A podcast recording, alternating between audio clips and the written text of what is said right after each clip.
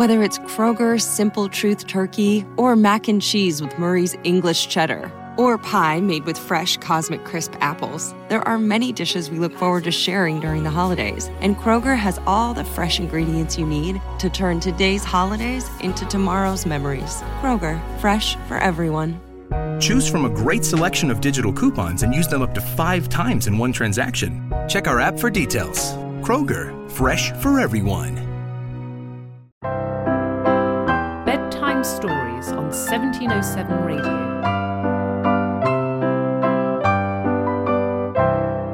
You're listening to The Lion, the Witch, and the Wardrobe by C.S. Lewis, Chapter 16.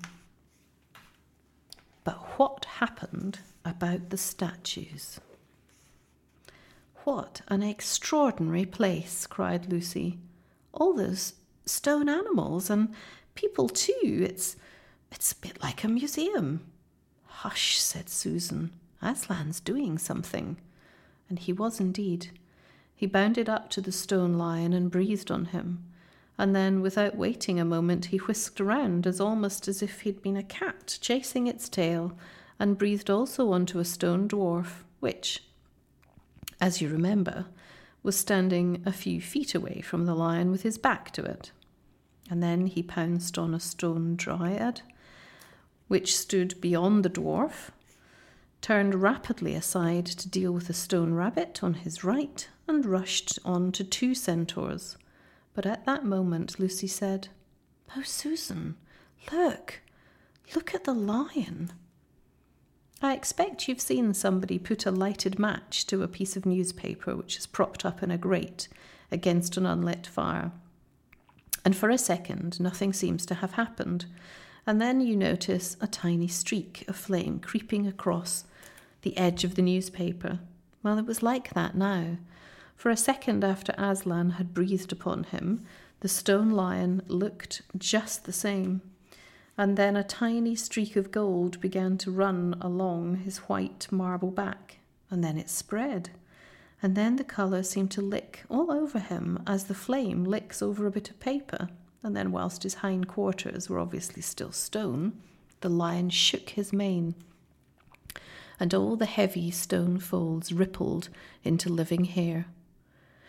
Then he opened a great red mouth, warm and living, and he gave a great yawn. Now his hind legs came to life, and he lifted one of them and scratched himself.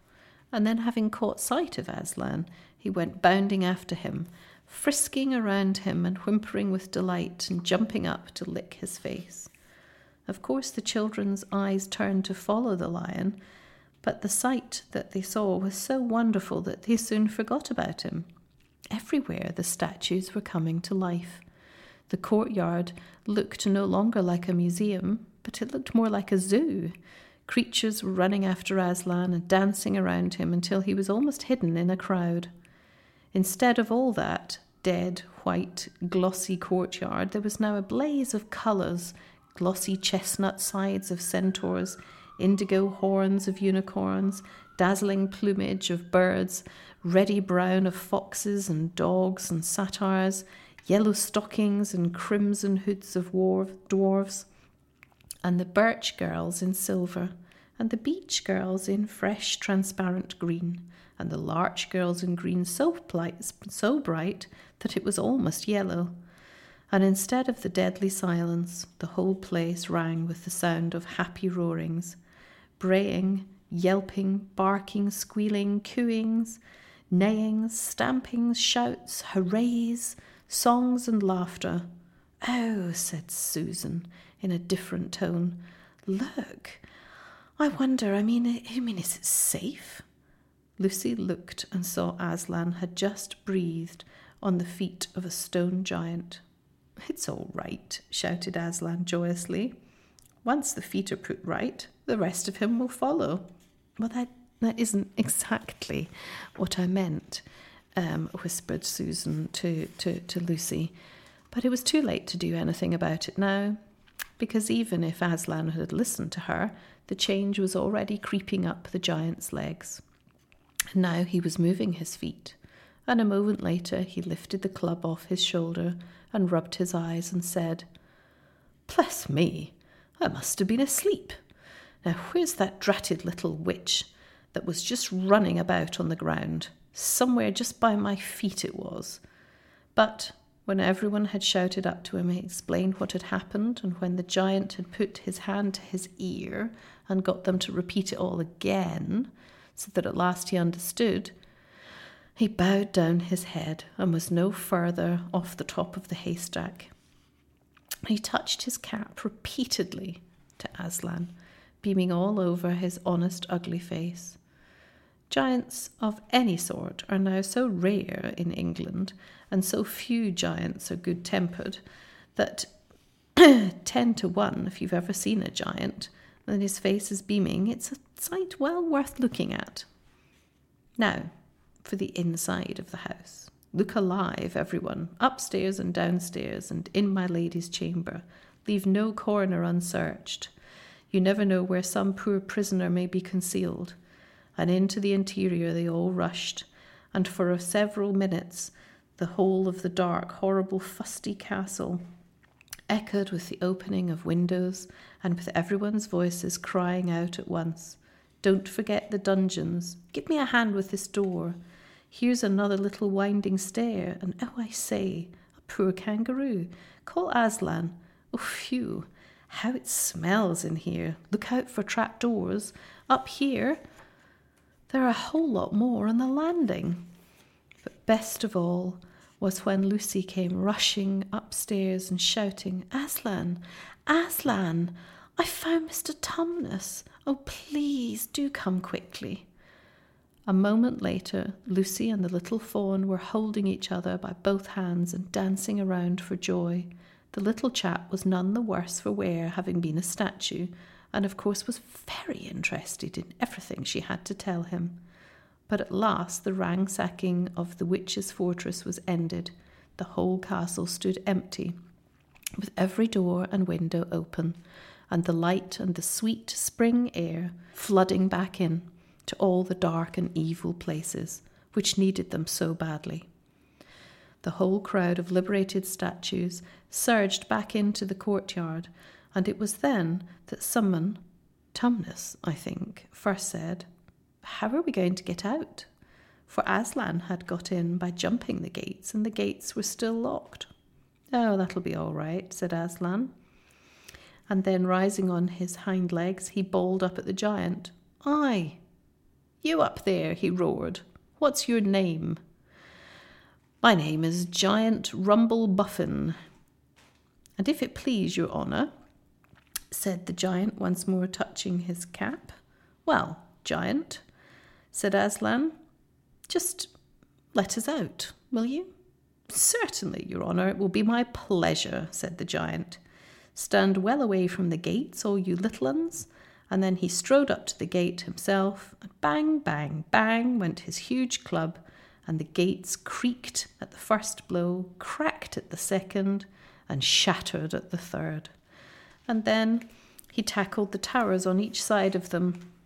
And after a few minutes of crashing and thudding, both towers and a good bit of the wall on either side came tumbling down, and the mass of hopeless rubble at the bottom. When the dust cleared, it was all very odd, standing in that dry, grim, stony yard, to see through the gap and see all the grass and waving trees and sparkling streams of the forest and the blue hills beyond. Plo. Well, let's go, said the giant. Thank you, Missy, said the giant, as Lucy congratulated him.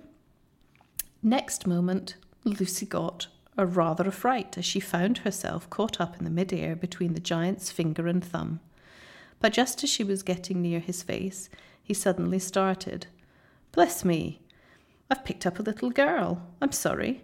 I thought you were a handkerchief. No, no, no, said Lucy, laughing. Here it is, and passed him his handkerchief. Well, what a nice giant he is, said Lucy to Mr. Tumnus. Oh, yes, replied the fawn. All the Buffins always were. One of the most respected of all the giant families in Narnia. Not, not very clever, perhaps, I never really knew a giant that was, but an old family with traditions, you know, and if he'd been the other sort, she'd never have turned him into stone. At this point, Aslan clapped his paws together and called for silence. Our day's work is not yet over, and if the witch is to finally to be defeated before bedtime, we must join the battle. And join in, I hope, sir, said the largest of the centaurs. Of course, said Aslan, and now. Those who can't keep up, that is, children, dwarfs, and small animals, must ride on the backs of those that can, and that is, lions, centaurs, unicorns, horses, giants, and eagles. Those who are good with their noses must come in front with us lions to smell out where the battle is. Look lively and sort yourselves. And then, with a great deal of bustle and cheering, they did. The most pleasing of the lot was a lion who kept running about everywhere, pretending to be very busy in order to say to everybody, Did you hear what he said? Us lions. That means me, us lions. That's what I like about Aslan. No side, no standoffishness. It's just us lions. And he meant me. At last, he went on saying this until Aslan loaded him up with three dwarves, one dryad, two rabbits, and a hedgehog, and that steadied him a little. When we're all ready, it was a big sheepdog who actually helped Aslan most in getting them sorted out and in their proper order. They set out through the gap in the castle wall. At first, the lions and dogs went nosing about in all directions and then one great hound picked up the scent and gave bay. There was no time lost after that. Soon all the dogs and lions and wolves were hunting animals and were going at full speed with their noses to the ground, and all the others streaked out for about a mile and a half behind them, following as fast as they could. The noise was like an English fox hunt, only better because every now and then the music of the hounds was mixed with the roar of either a lion and sometimes a deeper roar of Aslan himself. Faster and faster they went as the scent became easier and easier to follow.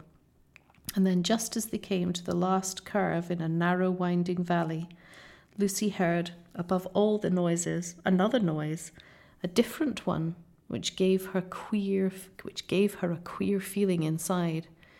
It was the noise of shouts and shrieks and the clashing of metal against metal. They came out of the narrow valley, and she saw the reason. There stood Peter and Edmund and all the rest of Aslan's army fighting desperately against the crowd of horrible creatures whom she'd seen only last night. Only now in the daylight they looked even stranger and more evil and more deformed there also seemed to be far more of them. Peter's army, which had their backs to her, looked terribly few, and there were statues dotted all over the battlefield, so apparently the witch had been using her wand. But she did not want to be seen. Oh, she, but she did not seem to be using it now. She was fighting with her stone knife. It was Peter she was fighting and both of them were going at it so hard that Lucy could hardly see what was happening. She only saw the stone knife and Peter's sword flashing so quickly that it looked like there were three knives and three swords. That pair were in the centre, and on each of the sides the line stretched out. Horrible things were happening wherever she looked. Off my back, children, shouted Aslan, and they both tumbled off. And then, with a roar, that shook Narnia from the western lamppost to the shores of the eastern sea, the great beast flung himself upon the White Witch. Lucy saw her face lifted towards him, and for one second, with the expression of terror and amazement, the lion and the witch rolled over and over together, but with the witch underneath, and at the same moment all warlike creatures whom Aslan had led from the witch's house rushed madly on to the enemy lines. Dwarves with their battle axes, dogs with their teeth, the giant with his club and his feet, crushing dozens underneath. Unicorns with their horns, centaurs with swords and hoofs, and Peter's tired army cheered, and the newcomers roared, and the army squealed and gibbered till the wood re echoed with the din of that onset. Bedtime Stories on 1707 Radio.